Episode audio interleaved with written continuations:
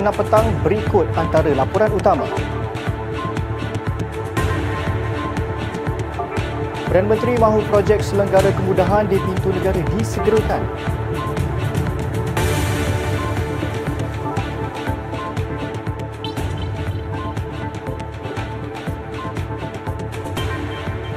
Empat majikan didenda langgar undang-undang buruh negara.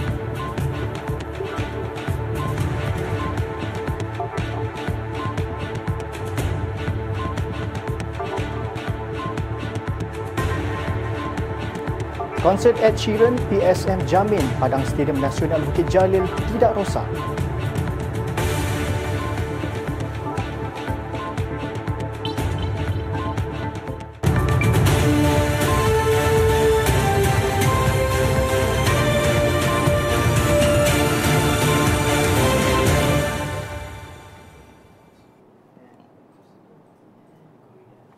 Assalamualaikum dan salam sejahtera. Perdana Menteri Datuk Seri Anwar Ibrahim meminta supaya semua projek-projek penyelenggaraan dan penambahbaikan kemudahan di pintu masuk negara meliputi lapangan terbang dan pelabuhan disegerakan bagi menampung peningkatan kedatangan pelancong asing ke negara ini. Beliau berkata kemudahan itu perlu efisien dan harus dibaiki bagi mengelak kesesakan di beberapa lapangan terbang tertentu termasuk di Tawau Sabah serta Pulau Pinang dan pada masa yang sama penambahbaikan perkhidmatan aerotrain di lapangan terbang antarabangsa Kuala Lumpur KLIA juga perlu disiapkan dengan pantas. lapangan terbang dan pelabuhan harus efisien. Harus diperbaiki. Aerotrain KLIA itu siap secepat mungkin. Kemudian bukan saja di Kota Kinabalu, Kuching, Pulau Pinang, Abu Stor, Kota Baru. Sekarang sampai ke Tawau. Jumlah pelancong yang ke Tawau dan Tawau seperti kita tahu, lapangan terbang itu kecil. Tidak dirangka untuk mendapat pelancongan dari luar negara. Sekarang ada. Jadi maknanya dari Kementerian Pelancongan dengan jumlah kehadiran pelancong pergi ke Kementerian Pendidikan dan tentunya Kementerian Keuangan dan lain-lainnya. Kemudian menyegerakan tindakan. Ini yang saya tekankan. Asalkan kita ikut prosedur yang baik. Justru Datuk Seri Anwar yang juga Menteri Keuangan berkata, ketua-ketua pengarah yang berkaitan perlu merujuk kepada Kementerian Pengangkutan dan Kementerian Keuangan bagi menyegerakan arahannya itu.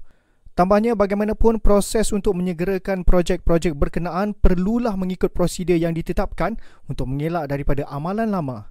Beliau berkata demikian dalam ucapannya semasa merasmikan sambutan Hari Kraf Kebangsaan 2024 di Kompleks Kraf Kuala Lumpur yang turut dihadiri Menteri Pelancongan, Seni dan Budaya Datuk Seri Tiong King Sing dan Timbalan Menteri Khairul Firdaus Akbar Khan.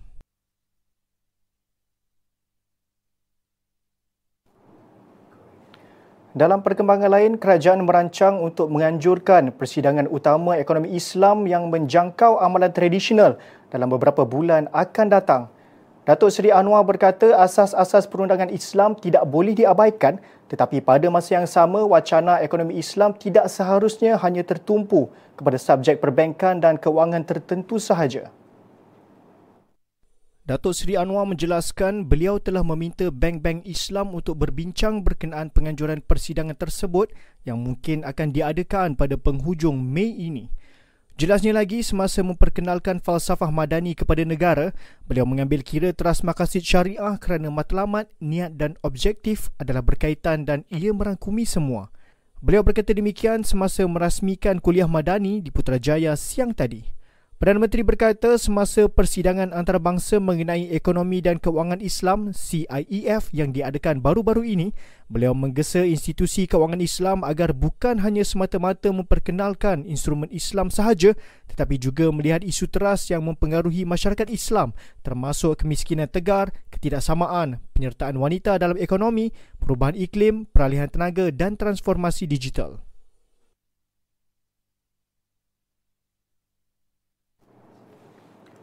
Majlis Amanah Rakyat MARA mencadangkan isu pentarifan semula kategori pendapatan B40, M40 dan T20 dijadikan agenda ekonomi negara. Pengurusi MARA Datuk Dr. Ashraf Wajdi Dusuki berkata, takrifan kategori pendapatan sedia ada yang terkini tidak menggambarkan cabaran dan kekangan yang dihadapi rakyat berikutan keadaan ekonomi sekarang. Sebelum ini, Ashraf menegaskan peningkatan kos sara hidup dan perbezaan kehidupan antara kawasan bandar dan luar bandar mewajarkan langkah untuk mentakrifkan semula kategori B40, M40 dan T20. Beliau berkata takrifan baharu terhadap kumpulan itu akan dimulakan di MARA terlebih dahulu bagi memastikan masyarakat mendapat pembelaan yang adil. Ujarnya lagi realitinya dengan kenaikan kos sara hidup yang semakin meningkat dan perbezaan hambatan dan cabaran kehidupan di bandar dan luar bandar memerlukan satu kaedah yang lebih holistik, adil dan saksama dengan mengambil kira pendapatan boleh guna bersih keluarga. Harga maksimum tiket penerbangan bagi kelas ekonomi dari Semenanjung ke Sabah, Sarawak dan Labuan ditetapkan RM599 sehala tiga hari sebelum Hari Raya Aidilfitri. Menteri Pengangkutan Anthony Loke berkata penetapan harga maksimum itu dilihat mampu membantu mereka yang tinggal di Semenanjung untuk pulang menyambut Hari Raya April ini.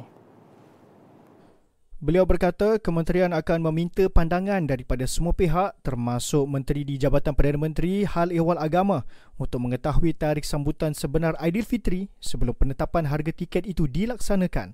Dalam pada itu, jelasnya syarikat penerbangan turut menyediakan penerbangan tambahan selain menawarkan harga tetap untuk penerbangan tertentu pada waktu malam. Anthony berkata tawaran harga maksimum itu bagaimanapun tidak meliputi semenanjung berikutan terdapat banyak pilihan mod pengangkutan yang lain seperti bas dan kereta api untuk pulang beraya.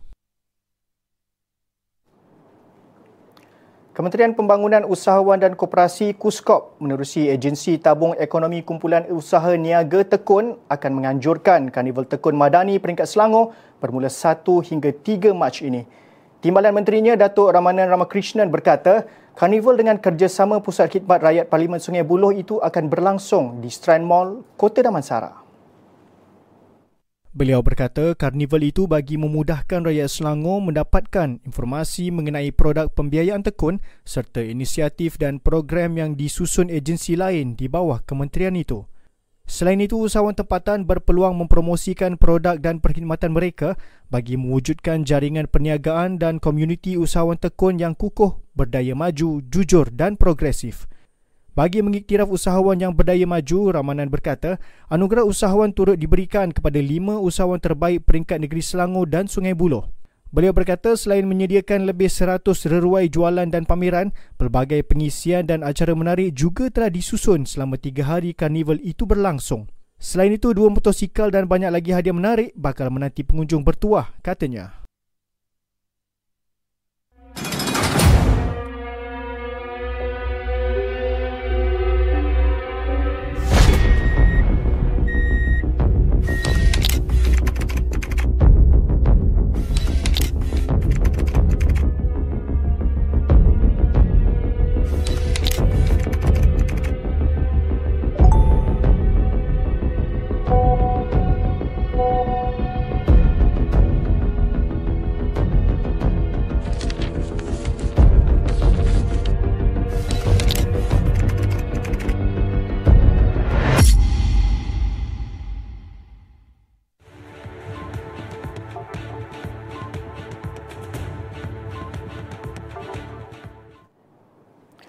Bertemu kembali.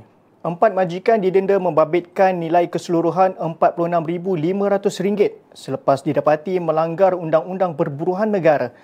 Jabatan Tenaga Kerja Semenanjung Malaysia JTKSM dalam kenyataan hari ini berkata, pada 8 Februari lalu, pegawai pendakwa dari Jabatan Tenaga Kerja JTK Subang Jaya mendakwa sebuah syarikat dalam sektor perhotelan di Mahkamah Magistrat Shah Alam.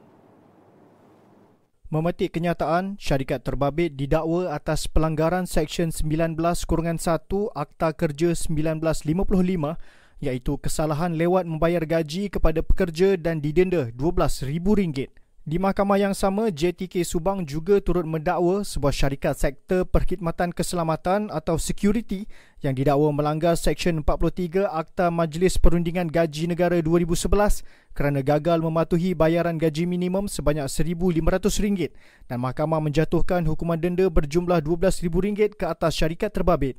Selain itu, pada Isnin lalu, sebuah syarikat dalam sektor perkhidmatan pembersihan didenda RM2,500 bagi kesalahan di bawah Seksyen 43 Akta 732 oleh Mahkamah Magistrate Kuala Terengganu.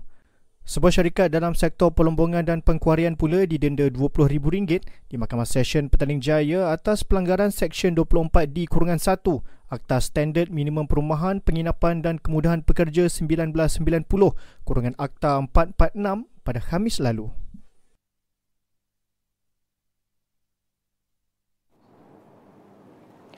Mayat seorang wanita yang dipercayai baru meninggal dunia ditemukan terapung di permukaan tepi Lombong di Lombong Bandar Lahad Mines hari ini. Penolong pengarah bahagian operasi Jawatan Bomba dan Penyelamat Perak Sabarut Zinur Ahmad berkata, pihaknya menerima panggilan bagi membantu pihak polis mengambil mayat seorang wanita berusia 22 tahun itu kira-kira jam 10.20 pagi.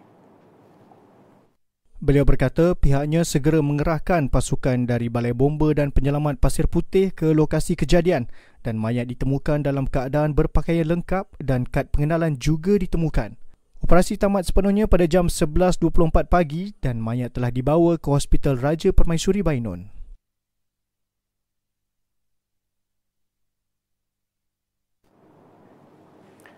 Seorang wanita hamil lima bulan yang masih berstatus isteri orang ditahan bersama lelaki bujang kerana disyaki berkhalwat di Kulim High Tech malam tadi. Mereka ditahan di rumah sewa wanita terbabit oleh sepasukan anggota penguatkuasa pejabat agama daerah Kulim pada jam 12.06 minit tengah malam selepas menerima aduan berhubung kejadian itu. Pegawai penguatkuasa agama daerah Kulim, Anwar Sharifuddin Mat Saad berkata, Pihaknya memberi salam hampir 6 minit sebelum pintu dibuka wanita berusia 27 tahun itu dan kemudian membenarkan mereka masuk ke dalam rumah berkenaan. Hasil siasatan menemukan seorang lelaki di sebuah bilik di tingkat atas rumah dan hasil soal siasat mendapati mereka tiada ikatan suami isteri atau mahram. Beliau memaklumkan suami kepada wanita hamil itu didapati bekerja di Ipuh Perak dan mereka dipercayai baru berkahwin 7 bulan. Tambahnya, hasil soal siasat mendapati wanita terbabit sudah berkenalan dengan lelaki itu selama setahun disebabkan mereka bekerja dalam syarikat sama. Ketika ditahan, lelaki berusia 28 tahun itu memberi alasan hanya singgah sekejap di rumah itu namun pemeriksaan lanjut mendapati dia tinggal di situ berdasarkan penemuan pakaiannya yang banyak. Susulan itu mereka ditahan dan dibawa ke balai polis berhampiran untuk dibuat laporan dan tangkapan serta diambil keterangan. Kes disiasat mengikut Seksyen 25 kurungan A kurungan B Enactment Kesalahan Jenayah Syariah Kedah 2014. Seramai 48 wanita disyaki pelacur warga asing antara 64 individu yang ditahan menerusi 13 serbuan op noda mega di tiga daerah sekitar Gombak, Serdang dan Sentul semalam. Operasi bermula 3 petang itu dijalankan bahagian D7 Kongsi Gelap Judi dan Maksiat Jabatan Siasatan Jenayah JSJ Bukit Aman selama beberapa jam bagi memantau aktiviti persundalan di sekitar Lembah Kelang. Pengarah JSJ Bukit Aman Datuk Seri Muhammad Syuhaili Muhammad Zain berkata, pihaknya turut menahan 14 lelaki tempatan dan dua wanita warga asing yang dipercayai pengurus premis terbabit. Kesemua premis urut berkenaan didapati melakukan kesalahan menggajikan wanita warga asing bekerja tanpa sebarang permit yang sah serta menjalankan aktiviti yang tidak bermoral dengan menawarkan perkhidmatan seks dan urutan batin. Turut ditahan semasa serbuan adalah pelanggan lelaki warga asing yang melanggan pelacur dan juga tiada memiliki sebarang dokumen perjalanan diri yang sah. Katanya pemeriksaan mendapati tujuh daripada premis yang diperiksa beroperasi tanpa sebarang lesen perniagaan sah daripada pihak berkuasa. Tambah beliau harga bagi pakej perkhidmatan seks yang ditawarkan bermula daripada RM150 sehingga RM320 bagi satu sesi manakala bagi urutan badan RM60 sehingga RM120. Kes disiasat mengikut Seksyen 372A, Seksyen 372B, Seksyen 373 Seksyen 377D Kanun Keseksaan dan Seksyen 55B, Seksyen 15 Kurungan 1 Kurungan C, Perkara 39B Akta Immigration. Kesemua tangkapan dan rampasan dibawa balik ke Ibu Pejabat Polis daerah masing-masing untuk proses dokumentasi dan siasatan selanjutnya.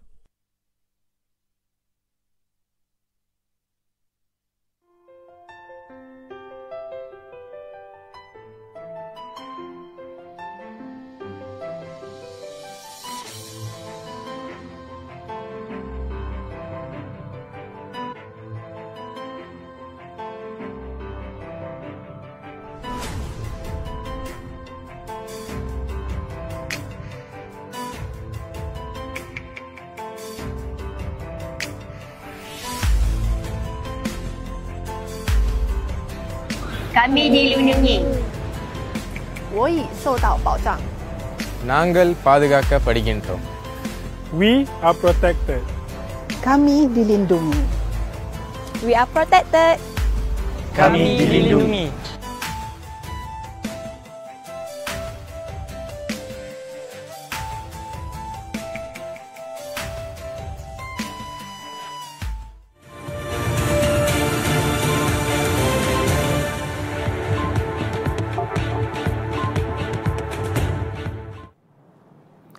Kita ke berita tempatan.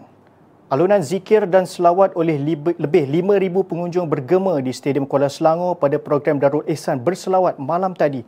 Acara sempena program Madani Rakyat Zon Tengah itu dihadiri Datuk Menteri Besar Datuk Seri Amiruddin Syari yang diiringi Habib Ali Zainal Abidin, Habib Najmuddin Al-Khairat dan Habib Nail Ben Tahir. Majlis dimulakan dengan solat maghrib berjemaah sebelum orang ramai diperdengarkan alunan selawat oleh kumpulan Nur Ahli Badar selain tausiah yang dipimpin Habib Nail dan Habib Najmuddin. Kemuncak majlis disempurnakan dengan tausiah oleh Habib Ali yang menceritakan ciri-ciri golongan beriman dan diakhiri penyampaian hadiah cabutan bertuah kepada seorang pemenang. Datuk Seri Amiruddin Syari dalam ucapan ringkasnya meluahkan rasa tenang melihat umat Islam di negeri ini meluangkan masa menyertai acara Darul Ihsan berselawat.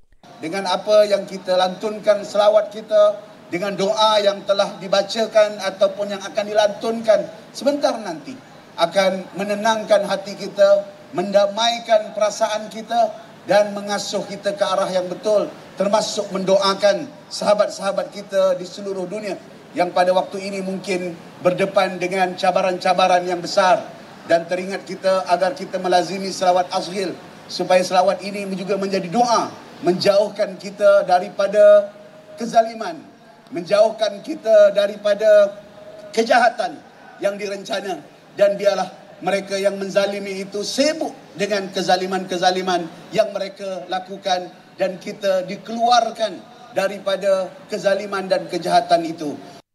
Datuk Seri Amiruddin menutup ucapannya dengan mengetuai alunan selawat Ashril bersama peserta. Selawat Ashril bertujuan memohon kepada Allah agar umat Islam diselamatkan daripada orang yang zalim. Kemuncak majlis disempurnakan dengan tausiah oleh Habib Ali yang menceritakan ciri-ciri golongan beriman dan diakhiri penyampaian hadiah cabutan bertuah kepada seorang pemenang.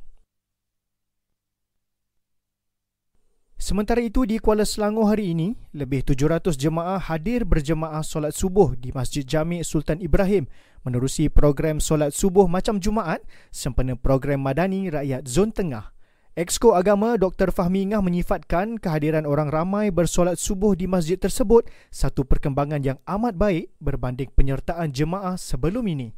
Masya Allah saya sangat teruja dengan kehadiran pada pagi ini. Saya dimaklumkan kebiasaannya di pagi Sabtu ada lebih kurang dalam dua saf. Pagi ini saya rasa menjangkau lebih kurang 7-8 saf dengan jumlah kehadiran yang saya anggarkan dalam 600 orang. Jadi saya ucapkan tahniah dan terima kasih pada penduduk Kuala Selangor yang, yang sama-sama dengan kita pada pagi yang mulia ini insyaAllah.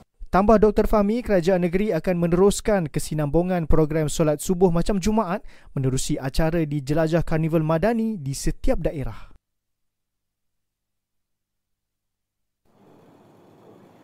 Seramai 75 kanak-kanak menyertai program khatan di Masjid Jami' Al-Amaniyah Batu Caves hari ini.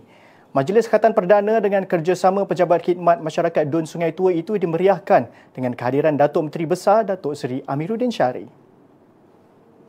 Tambah beliau, majlis seperti ini dapat memperlihatkan contoh mahabah dalam mendekatkan masyarakat dengan masjid yang menjadi ruangan untuk semua. Beliau turut memberi ucapan tahniah kepada pengurusan masjid dengan kehadiran pelbagai lapisan masyarakat termasuklah pengunjung yang bukan beragama Islam. Program dua hari itu menyaksikan peserta sunat perdana terdiri daripada anak karya Masjid Jami' Al-Amaniyah serta luar karya. Dewan Undangan Negeri Don Bukit Melawati bakal melancarkan program khas tambang bas percuma kepada penuntut institusi pengajian tinggi pada esok. Penyelarasnya Tiben Subramanian berkata program itu menyasar 100 penuntut yang akan ditaja perjalanan pergi dan pulang dari kediaman ke kolej atau universiti masing-masing.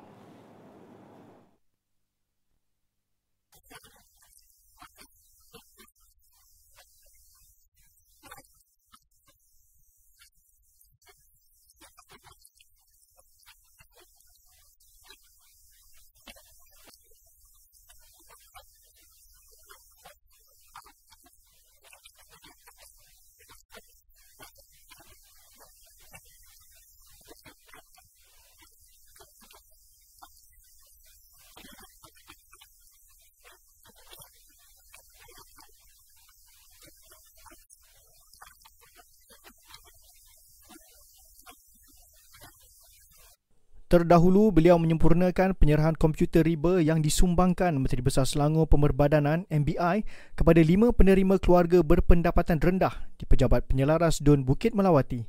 Dalam pada itu, beliau turut mengalu-alukan ibu bapa di Bukit Melawati memohon program bantuan kembali ke sekolah oleh MBI bermula hari ini sehingga 11 Mac depan. MBI mengumumkan bantuan kembali ke sekolah kepada 16,800 pelajar dengan perbelanjaan hampir 1.7 juta ringgit. Bantuan RM100 seorang itu dikhaskan untuk 300 pelajar dari keluarga berpendapatan rendah B40 bagi setiap don untuk membeli pakaian sekolah atau barangan lain yang diperlukan.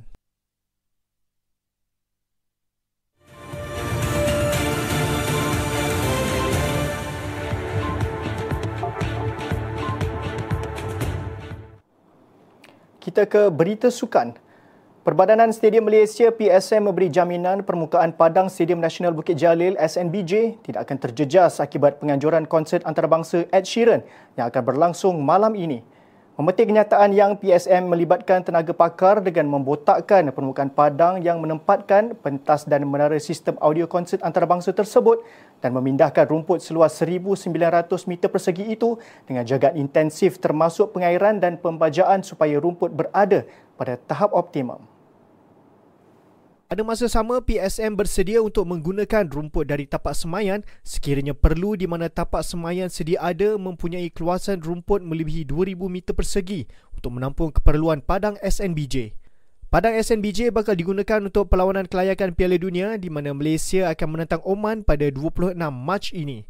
Justru itu, kerja-kerja membongkar peralatan daripada konsert akan dimulakan sejurus selepas konsert berakhir dan kerja di Padang akan bermula dengan segera.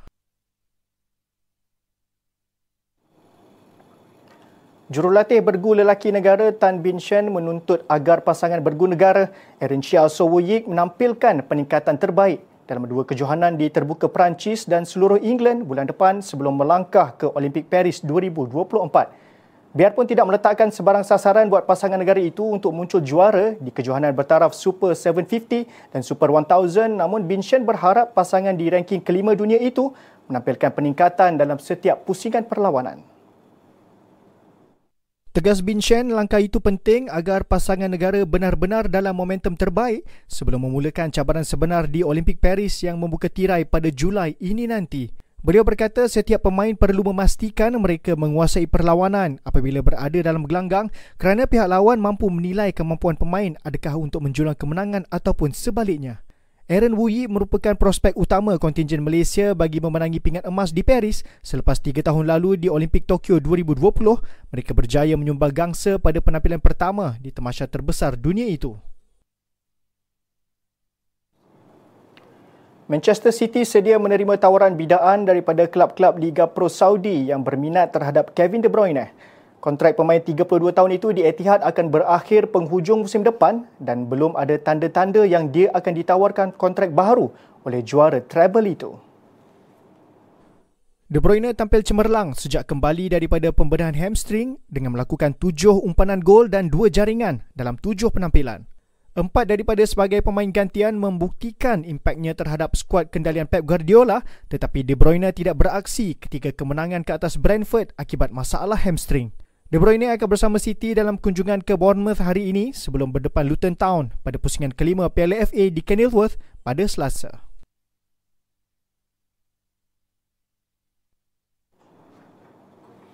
Kita beralih ke perkembangan antarabangsa. Pelajar di Singapura diberi pendedahan tentang peperangan Israel-Palestin dengan tujuan membolehkan pelajar membentuk pandangan sendiri, menghargai pelbagai perspektif yang berbeza dan memahami maklumat mengenai isu itu. Bagaimanapun subjek yang diajar sebagai sebahagian kelas pendidikan perwatakan dan kewarganegaraan CCE kepada pelajar itu kurang disenangi sesetengah ibu bapa. Pelajaran itu diajarkan kepada pelajar darjah 5, darjah 6, sekolah menengah dan pra-universiti. Difahamkan pelajar dari peringkat tersebut dipilih kerana mereka sudah terdedah kepada media sosial dan topik itu mula diajarkan sejak Februari 2024. Namun terdapat segelintir ibu bapa dan guru menyuarakan rasa kurang senang terhadap pelajaran berkaitan peperangan Israel-Palestin yang dilalui anak-anak mereka. Isu berkenaan turut tular di media sosial dengan ramai ibu bapa dan guru berkongsi pengalaman peribadi mereka serta meluahkan rasa kurang senang terhadap perkara itu. Beberapa ibu bapa juga berkongsi dalam talian bahawa mereka telah didekati sekolah-sekolah anak mereka untuk bertemu dan membincangkan isu tersebut. Jurucakap Menteri Pendidikan turut menambah bahawa guru tidak menekankan pandangan peribadi mereka kepada pelajar dan tidak membela kepentingan mana-mana pihak tertentu yang terlibat dalam konflik itu. Tambahan itu, pelajar juga digalakkan untuk mengadakan dialog yang membina dan menyalurkan tenaga mereka ke dalam tindakan yang positif.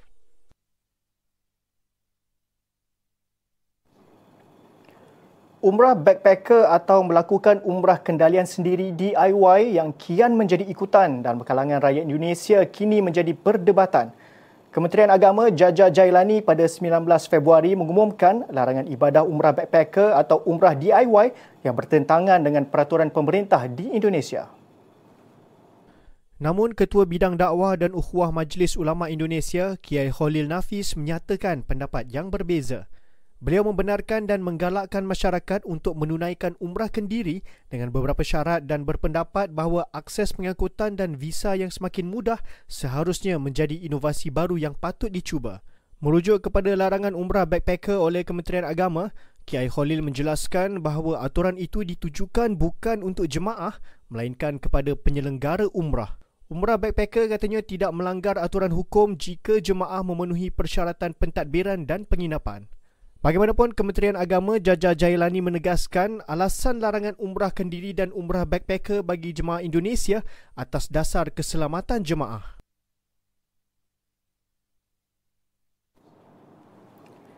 Fosil reptilia marine Dinocephalosaurus orientalis yang dikatakan berusia 240 juta tahun buat pertama kali dapat digambarkan sepenuhnya hasil penyelidikan saintis.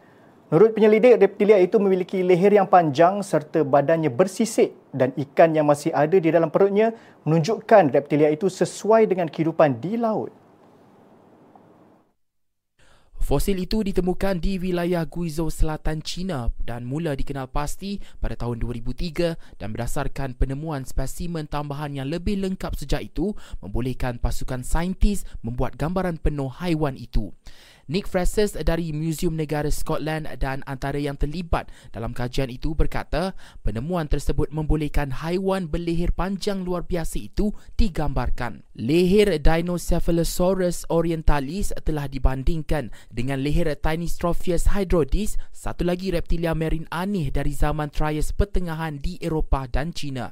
Kedua-dua reptilia itu mempunyai saiz dan ciri tengkorak yang sama. Namun Dinocephalosaurus mempunyai lebih banyak vertebra di leher dan di bahagian badan menyerupai ular. Penyelidik dari Scotland, Jerman, Amerika Syarikat dan China mengkaji Dinocephalosaurus orientalis selama 10 tahun di Institute of Vertebrate Paleontology dan Paleoanthropology di Beijing.